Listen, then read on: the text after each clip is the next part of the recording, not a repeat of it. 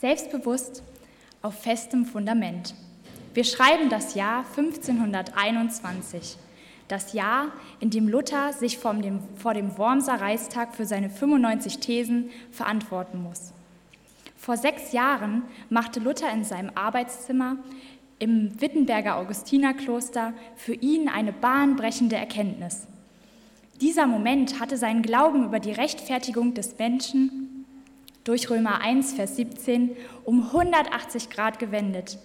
Dort steht, aufgrund des Glaubens wird der Gerechte das Leben erlangen. So kann der Mensch nicht mehr allein durch Werke gerecht werden, sondern durch seinen Glauben an das Evangelium oder anders formuliert an die gute Nachricht. Wie sehr hatte Luther in den Wochen vor dem Wormser Reichstag gehofft, es würde zu einer inhaltlichen Diskussion kommen. Doch nun steht Luther vor Kaiser Karl V. und etlichen Fürsten und soll sich rechtfertigen. Ihm werden zwei Fragen gestellt. Erstens, stammen die veröffentlichten Schriften in Ihrem Namen wirklich von Ihnen? Und zweitens, wollen Sie diese Schriften widerrufen? Da ist niemand, der seine Erkenntnis hören will, sondern nur, dass er sich getäuscht hat und dass er alles widerruft. Das ändert aber nichts an Luthers Haltung der Schrift gegenüber. Und so bekennt Luther mit den Worten, ich kann und will nicht widerrufen, weil weder sicher noch geraten ist, etwas das Gewissen zu tun. Es sei denn, dass ich mit Zeugnissen der Heiligen Schrift oder mit öffentlichen, klaren und hellen Gründen und Ursachen widerlegt werde. Denn ich glaube weder dem Papst noch den Konzilen allein, weil es offensichtlich ist, dass sie sich oft geirrt und sich selbst widersprochen haben. Gott helfe mir. Amen.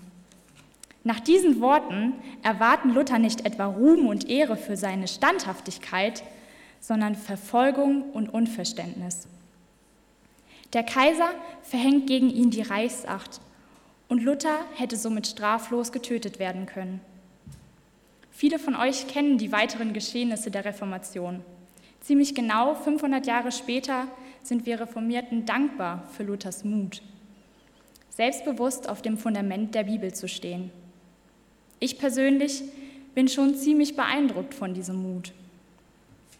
Ich weiß nicht, ob ihr solche Momente auch kennt, so Momente, in denen man ganz unverhofft aus dem Nichts darauf angesprochen wird, ob man denn religiös sei oder gar Christ.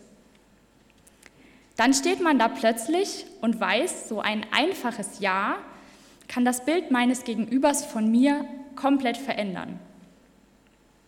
Ich habe mich schon einige Male in der Situation wiedergefunden, wie ich, ganz, wie ich ganz verdutzten Gesichtern versichern musste, dass ich das wirklich glaube. Und jedes Mal stieg in mir die Frage hoch, wie stehe ich denn eigentlich nur da? In solchen Momenten hätte ich gerne ein Stück Mut von Luther und von Paulus gehabt. Denn auch Paulus steht, denn auch Paulus steht selbstbewusst für seine Erkenntnis ein.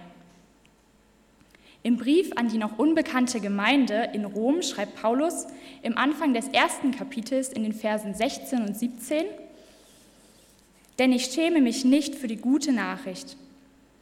Sie ist eine Kraft Gottes, die jeden rettet, der glaubt. An erster Stelle die Juden, dann auch die Griechen. Denn durch die gute Nachricht wird Gottes Gerechtigkeit offenbar. Das geschieht aufgrund des Glaubens und führt zum Glauben. So steht es schon in der Heiligen Schrift, aufgrund des Glaubens wird der Gerechte das Leben erlangen.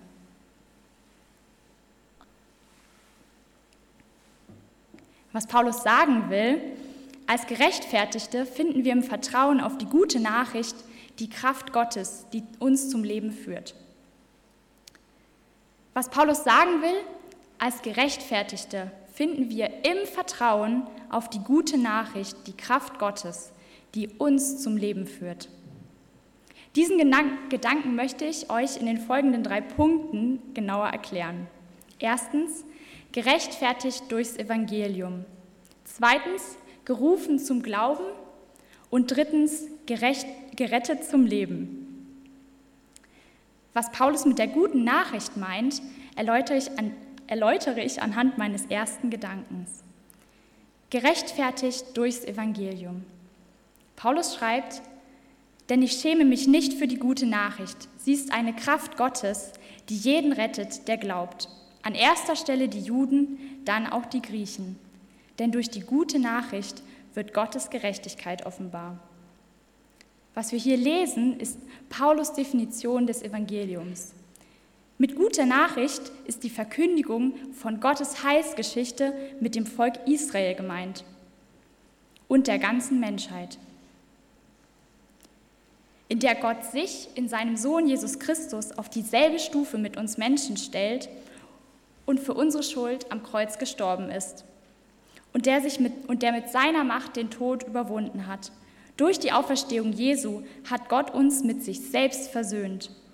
Das tat Gott aus lauter Liebe zu uns Menschen, ohne jede Bedingung. Wir müssen nun nicht mehr von Gott getrennt leben und können zu ihm kommen. Paulus setzt hier eben diese gute Nachricht mit der Kraft Gottes gleich. Es ist also nicht eine Verkündigung von Gottes Heilsgeschichte mit uns Menschen, sondern auch eine Kraft Gottes. Im Griechischen steht dort das Wort Dynamis. Das bedeutet Kraft. Vielleicht kommt, euch dabei, vielleicht kommt euch dabei das Wort Dynamit in den Sinn, also der Stoff, mit dem Häuser gesprengt werden können. Und genau wie Dynamit eine unglaubliche Sprengkraft hat, so hat die gute Nachricht eine Sprengkraft. Wenn wir nun selbst die gute Nachricht hören oder anderen davon erzählen, kann Gottes Kraft durch den Inhalt der Worte Leben verändern. Wo Gottes Wort das Herz, wo Gottes Wort das Herz eines Menschen anrührt, geschieht Freiheit. Da werden Mauern gesprengt. Wo Gottes Kraft, die gute, wo Gottes Kraft durch die gute Nachricht wirkt, da begegnen sich Menschen in Liebe und Vergebung. Die Kraft verändert Herzen. Sie macht harte Herzen weich und fügt zerbrochene Herzen wieder zusammen. Weiter schreibt Paulus, dass in der guten Nachricht die Gerechtigkeit Gottes offenbar wird. Wir verbinden in unserer juristisch geprägten Welt vor allem mit Gerechtigkeit so formale Richtigkeit gegenüber von Gesetzen. Ich bin gerecht, wenn ich zum Beispiel die Straßenverkehrsordnung einhalte oder einfach keine Straftat begehe. Wenn wir Gerechtigkeit Gottes hören im Zusammenhang mit der guten Nachricht, dann passt das für mich nicht so richtig zusammen. Wie auch, wir haben uns gerade in Erinnerung gerufen, welche Gnade Gott mit uns Menschen hat. Wie kann Paulus jetzt von Gottes Gerechtigkeit sprechen, die sich in der Gnadenbotschaft Christi offenbart? Gerechtigkeit meint hier nicht, dass wir von Gott durch unser Handeln gerecht werden, sondern dass Gott sich selbst gerecht wird. Diese Gerechtigkeit zeigt sich in der Beziehung zu uns Menschen. Denn schon das Volk Israel hat sich immer wieder von Gott getrennt und ist eigene Wege gegangen. Aber Gott wendet sich Israel immer wieder in Gnade und Treue zu. Er lässt sein Volk nicht im Stich. In Hosea 11 ab Vers 7 lesen wir, Trotzdem will ich mein Volk, trotzdem will mein Volk nicht zu mir zurückkehren. Sie rufen noch immer zu Baal, aber der kann sie nicht wieder aufrichten. Wie könnte ich dich aufgeben, Ephraim? Wie könnte ich dich ausliefern, Israel? Sollte ich dich aufgeben wie die Stadt Atma oder so behandeln wie die Stadt Zeboim? Ich bin hin und her gerissen. Mein ganzes Mitleid brennt in meinem Herzen. Ich lasse meinen glühenden Zorn nicht zur Tat werden. Ich werde Ephraim nicht noch einmal verderben. Denn ich bin Gott und kein Mensch. Ich bin der Heilige in deiner Mitte. Ich lasse mich nicht zum Zorn hinreißen.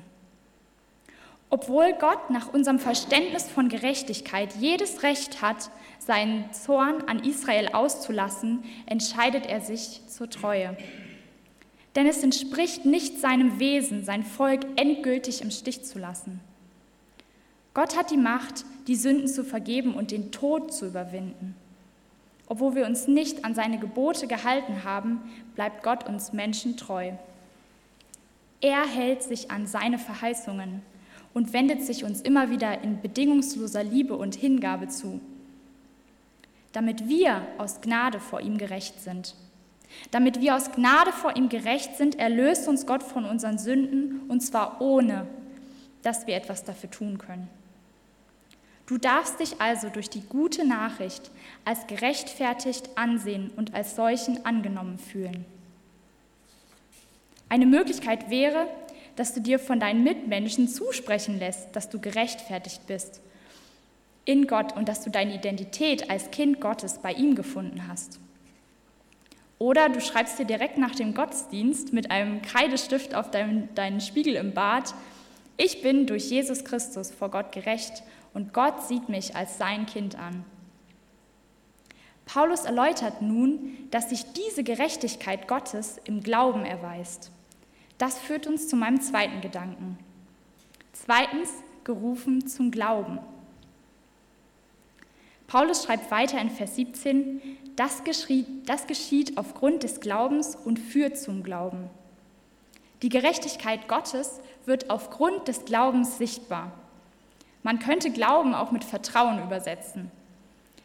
Der Vers würde dann folgendermaßen lauten. Das geschieht aufgrund des Vertrauens und führt zum Glauben. Durch das Vertrauen auf Gottes Heilsgeschichte zeigt sich seine Treue. Das Vertrauen führt dazu, dass Gott in unserem Leben Geschichte schreibt. Wenn wir zum Beispiel erleben, dass Gott uns durch schwere Zeiten trägt, wird unser Glaube gestärkt. Paulus bezieht dieses Vertrauen auf die Heilsgeschichte Gottes, durch die ebenso das Vertrauen eines Menschen auf Gott wächst und es zu einem gefestigten Glauben führt. Daher ist die gute Nachricht von der Vergebung der Sünden Jesu das feste Fundament unseres Vertrauens auf Gottes Treue. Der Glaube wird durch die Kraft der guten Nachricht zuerst in einem Menschen bewegt und somit von Gott geschenkt. Er ist wie ein kleiner Samen, der mit guter Pflege zu einer prächtigen Pflanze heranwächst. Wenn ich diesen Samen immer wieder mit einem Tropfen Vertrauen gieße, dann ist die Chance groß, dass dieser Samen nicht vertrocknet. Ob der Same am Ende auch wächst und zu einer prächtigen Pflanze wird, kann nur Gott schenken. Wir müssen in erster Linie nichts leisten. Wir müssen nicht besonders gut glauben und aus eigener Kraft einen tiefen Glauben anstreben. Denn Gott hat uns, äh, denn der Glaube ist ein Geschenk Gottes aus der Kraft der guten Nachricht. Und dieser, Glaub, dieser Glaube hat einen lebenslangen Prozess, der erst in der Ewigkeit vollendet wird. Gott ist uns schon längst entgegengelaufen und hat den Weg freigemacht damit wir im Vertrauen auf Gottes Gnade seine Gnade annehmen können. Wir dürfen auf Gottes Angebot in Annahme reagieren und das jeden Tag neu. Damit du dich an deine persönliche Geschichte mit Gott immer wieder neu erinnern kannst, schreib doch Momente auf, in denen Gott dir besonders nah war. Oder du könntest mit anderen Menschen teilen, was du erlebt hast. Denn dann wird nicht nur dein Glaube gestärkt, sondern auch der Glaube deiner Mitmenschen. Du bist daher eingeladen, dein Vertrauen jeden Tag neu auf Gott zu setzen und dich immer wieder an seine Zusagen zu erinnern. Paulus schreibt schon am Anfang, dass die gute Nachricht eine Kraft ist, die rettet, und zwar Leben. In Vers 17 ist, der Glaube, ist es der Glaube, der rettet. Das möchte ich in meinem dritten Punkt erklären. Drittens, gerettet zum Leben. Im Schluss von Vers 17 zitiert Paulus aus Habakkuk 2, Vers 4. So steht es schon in der Heiligen Schrift. Aufgrund des Glaubens wird der Gerechte das Leben erlangen. Wir sind durch das Vertrauen in die Treue Gottes gerettet. So sind wir gerechtfertigt und erlangen das Leben. Wenn Paulus hier von Leben erlangen schreibt, meint er damit das Reich Gottes das zum einen in der Ewigkeit vollendet wird, aber zum anderen seinen Anfang schon in der Auferstehung Jesu hat. Wir haben daher durch den Glauben Anteil an diesem Leben in Fülle, sowohl in der Ewigkeit als auch im Hier und Jetzt. Durch die Beziehung mit Gott können wir jetzt schon Anteil haben an dem ewigen Leben, indem wir aus seiner Kraft leben. Wir dürfen in all unseren Nöten mit seiner Treue rechnen und darauf vertrauen, dass er es gut mit uns meint. Wenn ich an meinem Leben verzweifle, dann darf ich wissen, dass Gott mich in seine Gegenwart einlädt. Er lässt mich nicht allein. Wir können Gott als die unveränderliche Konstante in unserem Leben betrachten, denn das Leben kann sich von einem Moment auf den anderen ändern. Doch Gottes Zusagen bleiben bestehen. Er ändert sich nicht. Wir Menschen streben ständig in allem nach mehr. Ob es nun mehr Anerkennung, mehr Liebe, mehr Geld oder möglichst viele soziale Kontakte sind. Jeder Mensch versucht auch auf irgendeine Art und Weise seinen Mangel zu kompensieren. Doch durch unsere Rechtfertigung sind wir als Kinder Gottes in seinen Augen anerkannt und haben Anteil an seiner Fülle. Das heißt nicht, dass es uns auf der Erde immer materiell gut gehen wird und wir keine seelischen Verletzungen erleiden werden. Aber wir sind durch den Zugang zu Gottes Liebe, durch die tiefe Zuversicht einfach besser dran. Wir dürfen bei Gott Zuflucht und seelische Erbauung finden. Aus der Erfahrung heraus, dass diese Beziehung durch dunkle Täler trägt, erweist sich der Glaube in seiner Kraft, die uns Menschen rettet. Das Leben in Fülle erleben wir in der Begegnung mit dem allmächtigen Gott. Aus dieser engen Beziehung heraus kann Paulus voller Selbstbewusstsein schreiben, dass er sich nicht für die gute Nachricht schämt, auch wenn er mit Sicherheit Gegenwind bekommen hat.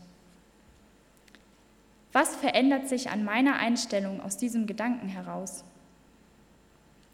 Ist es nicht eigentlich eine Selbstverständlichkeit meiner Identität, dass ich mich nicht für die rettende Botschaft schäme?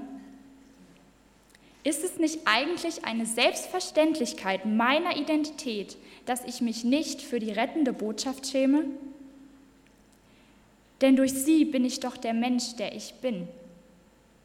Ich möchte uns einladen, aus der Zuversicht der guten Nachricht das Leben zu genießen und Gott für die schönen Momente in unserem Leben zu danken. Ich möchte lernen, eine zuversichtliche Haltung zum Leben zu haben an der andere Menschen Gottes Kraft erkennen können. Das könnte gelingen, indem ich verstärkt positive Gedanken, äh, Denkweisen einübe. Außerdem kann ich mich von meinen Mitmenschen reflektieren lassen und sie fragen, wie sie meine Haltung eigentlich sehen. Oder ich könnte jeden Tag Dinge aufschreiben, für die ich Gott dankbar bin. Wir sollten uns diese Freude nicht durch Scham und Angst vor Verurteilung rauben lassen, sondern in der Beziehung zu Gott immer wieder Anteil an seiner Liebe und Gnaden nehmen. Ich fasse nochmal zusammen. Wir sind erstens gerechtfertigt durchs Evangelium, also durch die Heilsgeschichte Gottes mit uns Menschen. Weil Gott uns bedingungslos liebt, hat er selbst seinen Sohn Jesus Christus durch seinen Sohn Jesus Christus den Tod aufgenommen. Und durch die Auferstehung Jesu hat Gott uns mit sich selbst versöhnt. Diese Botschaft hat die Sprengkraft Gottes durch die Herzen von Grund auf verändert werden. So zeigt sich Gottes Gerechtigkeit in seiner Treue und Liebe zu seinem Bund mit uns Menschen. Gottes Gerechtigkeit bezieht sich auf die Beziehung zu uns Menschen. Wir dürfen uns durch die gute Nachricht als gerechtfertigte ansehen und als solche von Gott angenommen fühlen. Zweitens, wir sind gerufen zum Glauben, denn diese Gerechtigkeit wird durch das Vertrauen sichtbar. Durch das Vertrauen auf die gute Nachricht wird Gottes Treue in unserem Leben deutlich. Wenn wir uns an Gottes Taten erinnern, dann wächst unser Glaube und wir werden mit tiefer Zuversicht beschenkt. Glauben ist in erster Linie Geschenk Gottes durch den wir Gottes Gnade annehmen können. Im Vertrauen auf Gott darf ich heute seine Gegenwart erleben. Und drittens, wir sind gerettet zum Leben. Aus der Kraft der guten Nachricht sind wir durch das Vertrauen in Gottes Treue gerettet. Wir haben Leben mit der Perspektive Ewigkeit und das zeigt sich schon hier im Jetzt, in der Beziehung zu Gott. Wir haben in Gott schon jetzt einen Zufluchtsort, der uns Treue bietet. Gottes Zusagen bleiben für alle Zeiten bestehen. Seine Zusagen verändern sich nicht. Durch die Erfahrung, dass Gottes Treue auch in schweren Zeiten Bestand hat, erweist sich der Glaube als eine Kraft, die uns Menschen rettet. Auch ich durfte in meinem Leben schon Zeiten erleben, in denen ich keine andere Wahl hatte, als auf Gottes Treue zu vertrauen. Ich habe erfahren, dass es Gott schon immer gut mit mir gemeint hat. Daher habe ich mir eine Erinnerung an Gottes Zusagen für mein Leben geschrieben. Und wenn du möchtest, darfst du dir die folgenden Zeilen zu eigen machen.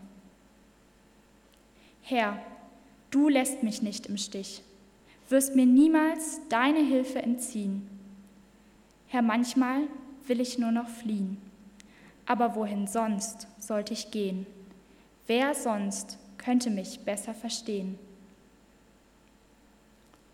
Wenn du dich gerade in einer schweren Zeit befindest und denkst, dich kann keiner verstehen, klage deine Ängste, Sorgen und Nöte Gott. Vertraue auf Gottes Treue.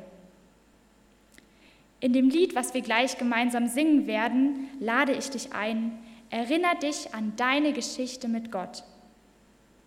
Wo hast du erlebt, dass Gott in deinem Leben unentbehrlich ist? Wo hast du erlebt, dass Gott in deinem Leben unentbehrlich ist?